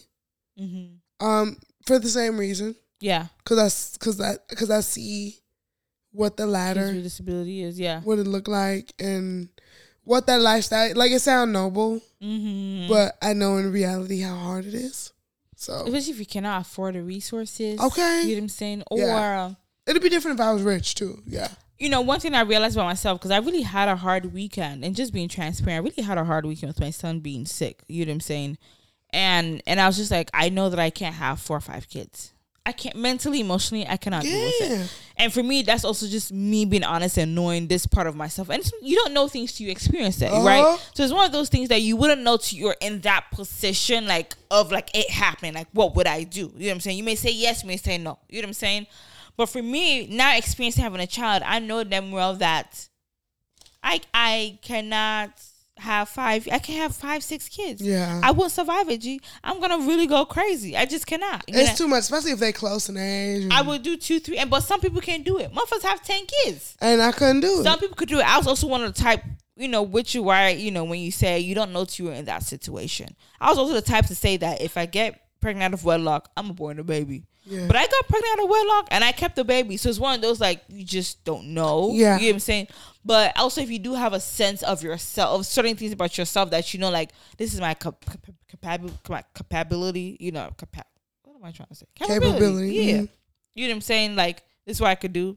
So I don't fault any of them for viewing or having those views, but you could just see the judgment in Bartise and his family, like, damn. Bartise was also just a child. Just in general, Bartise was a child. And I just think, like, when we see situations like Bartise and Cole and men that, like, are not attracted to their women, I think that, like, as of lately, too, that's just been something that I'm like, I want my man to be obsessed with me. So do you think love is blind? No. I feel like maybe for women, maybe... Because we are really like, we are diverse. Even as women, it's not. Let's like even take that away. Because I think as women, we will excuse it more, but it's not blind. Because if it was like, oh, you were just hitting like the bare minimum of other shit, your looks would have to. Like for us to ignore looks, something else has to like surpass looks. Absolutely. And I think I'm referring to the like blindness of the looks aspect. Yeah. You know what I'm saying? It's really hard for men to do. I don't even think men can actually really do it. As women, I think we could excuse it. We could be like, you know, it is. He has a kind soul. Exactly. So fuck his ugliness. I will work through it. You know what I'm saying? But with men, because they all keep on saying, they all keep on bringing up the looks aspect. Okay. They all say the physical aspect is important no matter what. Especially when they dated older women. And that's why I don't want to do younger men. Because it's like, there's certain things that a lot of them going to be looking for that as like an older woman. Just when you get older, you just know that there's certain things that's like, this the tea. This the real tea. Mm-hmm. Not even, you know what I mean? It's just certain things that, like, dealing with older men, they just know about our bodies because they've just been around women longer. What's your experience, girl? What are you talking about? I just feel like older men or men at this stage understand the lack of perfection of women. I feel like when men are still, like, 24, 25, there's still a... Not to say that, like... They're sex-obsessed. Like, exactly. There's still, like, a vision they have of women that they're not willing to be broken. And I think by men being in, like, their mid-30s, they've been around enough women realistically. I think it depends. Know. I agree with that. Absolutely. But I think... And it also depends on type of man. Because I had a friend where he is in his late 30s and he was dating a woman who had kids. And he said that he wasn't attracted to her body in the sense that she had stretch marks. And, you know, it's like, I could tell she had kids type of body. And I'm just like, why are you dating her? Exactly. Why are you even putting yourself in that position? Then why even creating this ability to even make her feel this way? Because you knew she had multiple kids before you dated her. Exactly. You know what I'm saying? Like, this is shit men be doing. And then you create more baggages for women. You know what I'm saying? Like, as you said, obviously, there's so many imperfections in a woman's body. You know, whether you have a child or you don't have a child. You know what I'm saying? But it's just like, some men just be so... I'm just like, you know, she got kids. You know, her body. Because it's like... So, like, okay, no matter how much I may work out and go back to being fit, but there's certain parts of my body that would show that I have a child. You know what I'm saying? Like, it's not going to be the same. Whether it is skin, whether it is, you know, sagginess, whatever it be, it's something that would show. Yeah. And he has to be a mature man who's okay with that to be able to be like, I still love her body. I still find it attractive and not as like, damn, it's used up. Does that make sense? Exactly. Even little, it just be some stuff that's like, even pubic hair. It just be little stuff that like. My pubic hair. For real, because some men just are like younger men still are in that phase of like, oh, a clean woman is always waxed. Shaved. It's always shaved. You know what I mean? Like, I don't think that grown men understand that like, baby, look. If you washed up, you clean. It don't got nothing to do with that hair. Heck, you know what I'm saying? Okay. Like some things are very like age appropriate. Absolutely. That's why I like older men a little bit. But Love is Blind is just giving like this is some fakeness right here. Okay. It's giving some fakeness. Anything else you want to say about the show? No, I mean just that. You know, I watched them all on Netflix. That was good. Mm-hmm. So a new episode is coming out on Wednesday. I think every Wednesday they bring out new episodes. I know it's definitely wrapping up anyway, so we'll see. I'm not crazy about the host anymore, to be honest with you. Who the host? Nick and his wife Vanessa. Nick and Vanessa. I don't like how they look. Like damn, for like real? What is she wearing? She was wearing doll colors. Like I don't like how they look. They're dressed the same always, and it's quite boring. It's very dull. It's like you're not standing out. It's like, do you even have... Did you do your makeup yourself? They need to bring the ultimatum back. That was another funny-ass show. That was. With their silver and gold cups, which pisses me off. What is the meaning of the silver and gold cups that they have? And gold cups is in Love is Blind. What's okay. Next show that I watched recently, it's a documentary, and it's called In My Mother's Garden. Okay. You should watch it. It's on Netflix. And it's basically just black women. Right, black women talking about their moms. It made me think about our moms, right? Because it's about them, and then us being cross-cultured. There's a specific lady. Her mom is from Sierra Leone, and I think her dad maybe he's from Senegal, but like moved to Sierra Leone, but she grew up in the Bronx.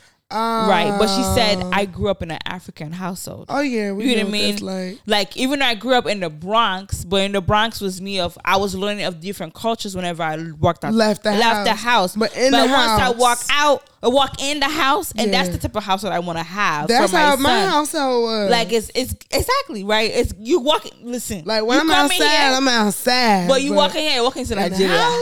I'm in the Nigerian. Yeah, Nigerian household. Whether it's the music, whether it's the air, the smell. We know what the smell is, whether it's goat meat, your house, you smell it like that, right? And it was just beautiful to see that, and just black people, because you know, also you know, with my son, he's half African American and half Nigerian. You know what I'm saying? So I'm quite, you know, I was asking his dad, like, okay, where your people from, G? Mississippi, Kentucky? No, for real, G. Like, so it's people from Mississippi and Kentucky. They're from Chicago, but not from Chicago. Yeah. You know what I'm saying? Like, and from us, you know, we're really.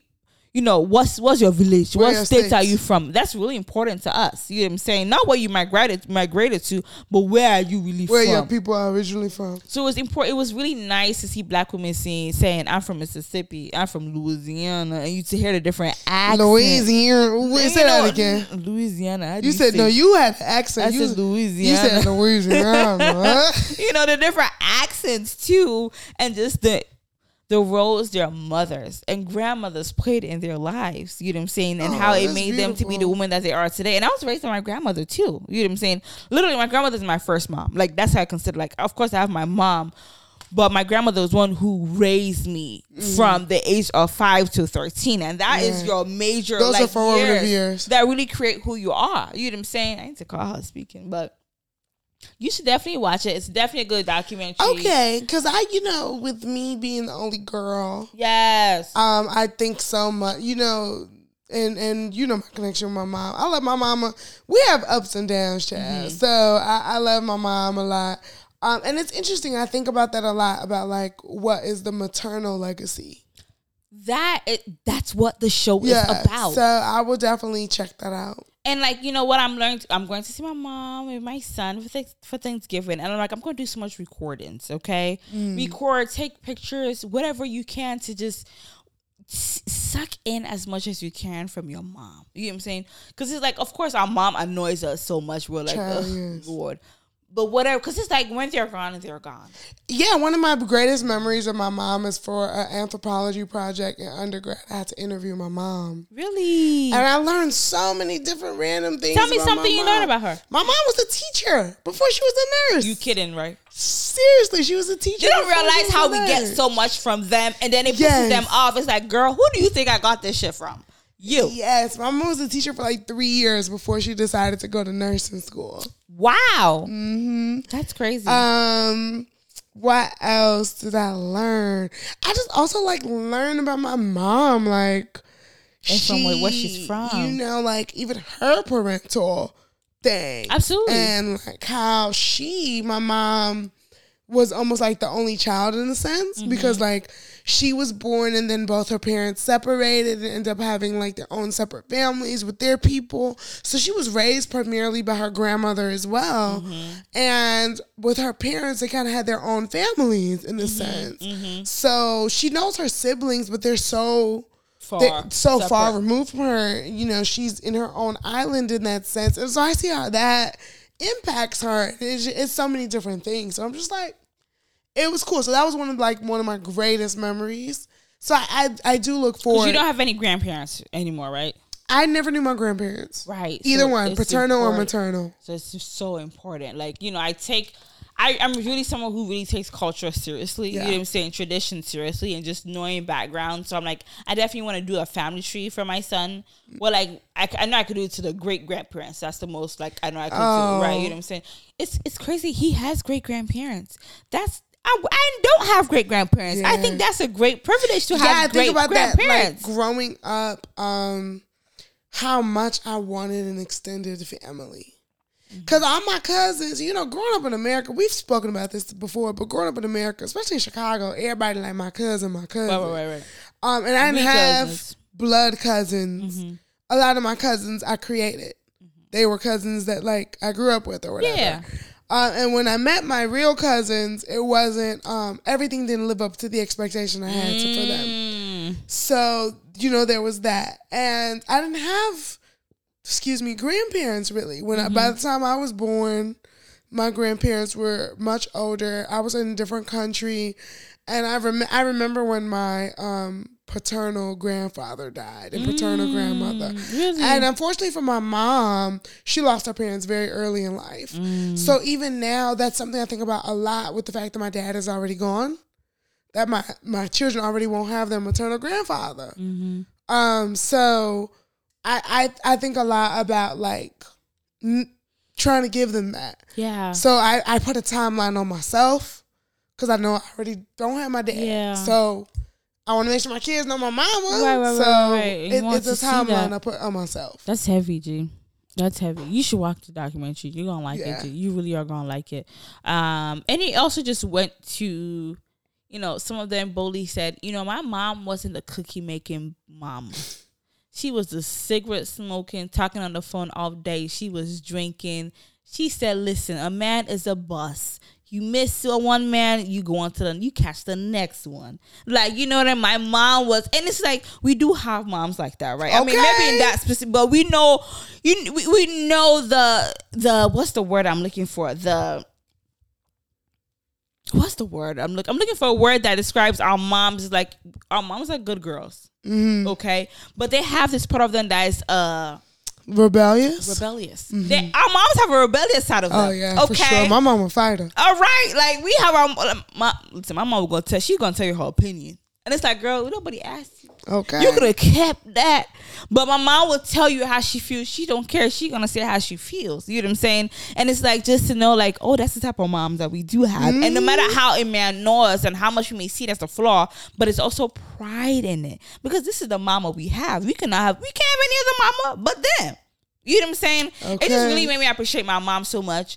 Another thing I also learned is that, you know, your mom carried you and she also carried your eggs. Oh, yeah. And I seen that. I saw that on TikTok. She carried your babies, too. And I'm just like, I don't know if that's scientifically true or not. It does sound like it could be scientifically true. I saw that on TikTok or some shit. But that's amazing to know, too. Like, her girl kids. You know what I'm saying? Like, you know, But In My Mother's Garden, watch it. It's not even too long. It's nice. It's sweet. It's just, it's cultural. I like documentaries about that. But yeah, girl, I watched that.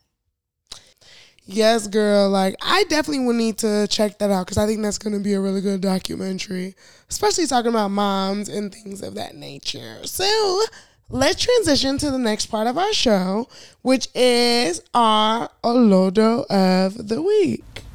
An Olodo. Somebody who is a dumbass, stupid, makes poor decisions, comparable to a donkey. Olodo Rabata! Woo! Goof ass. Earlier, we spoke about Kanye West, and our Olodo of the week is one of Kanye West's many mistakes, Julia Fox. Julia Fox says that she noticed a shift in her acting career after dating Kanye West, which kind of makes me feel like, girl, was you dating him? What did you expect? A look in your acting career?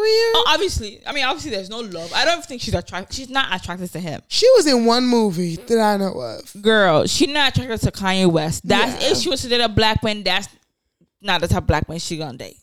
Okay, she would date like a Jesse Williams type of black man. Definitely a biracial. Okay, not Kanye West. And yeah, I just think that Julia Fox really just be playing her cards all the way wrong all the time. Because she be doing the most. She always does the most. And it's just kind of like she has this entitlement about her that's like, Julia, nobody give a damn about you. Literally. Like, nobody give a damn about you. So Julia Fox used to be doing the most. And for that, she deserves Complete Olodo. Like, girl, you thought you were finna make it off this career, G? With like, what? Joe, goofy ass.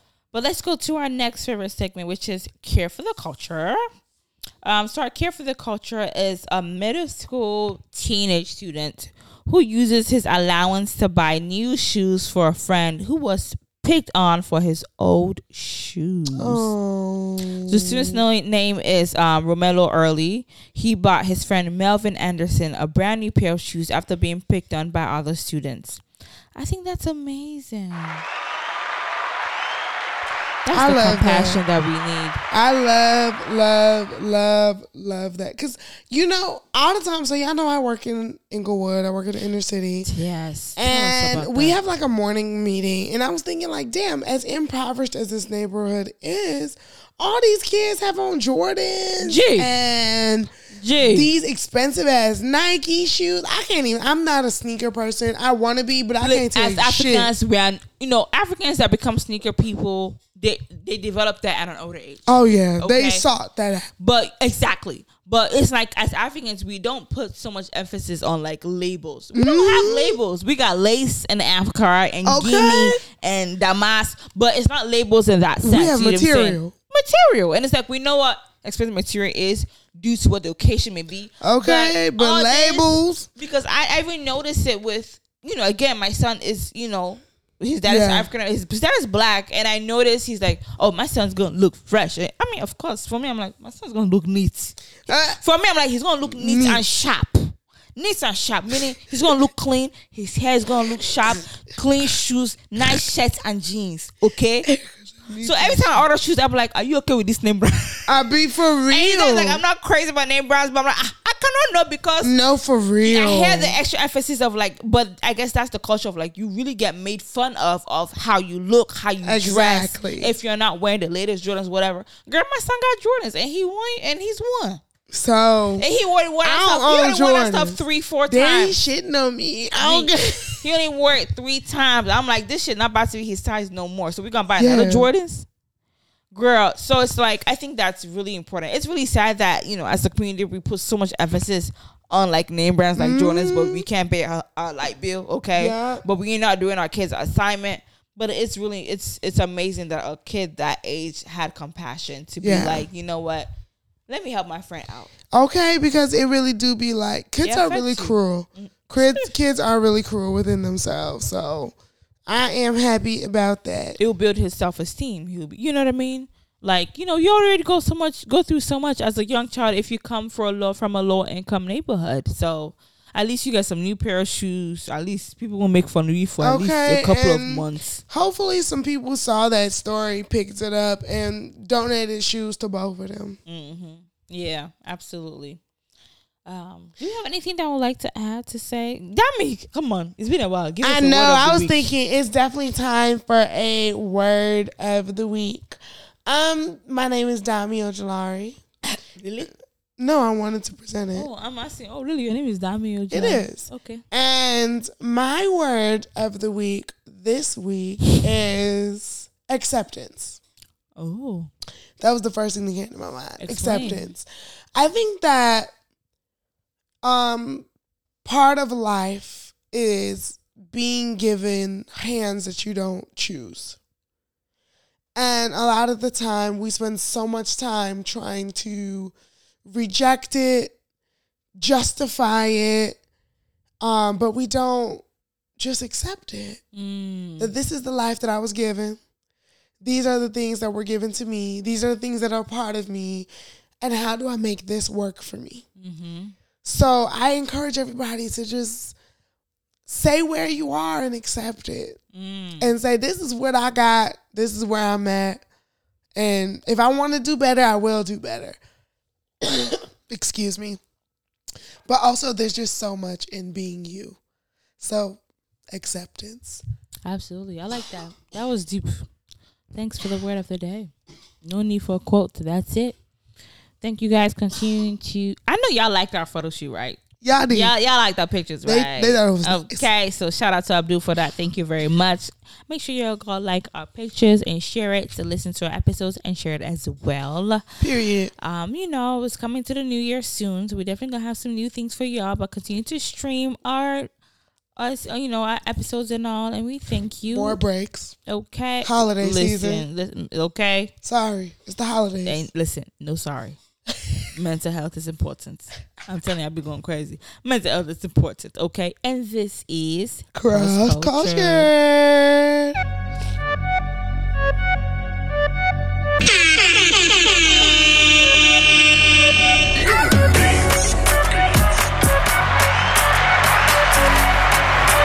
Analogo, somebody who is a dumbass, stupid, makes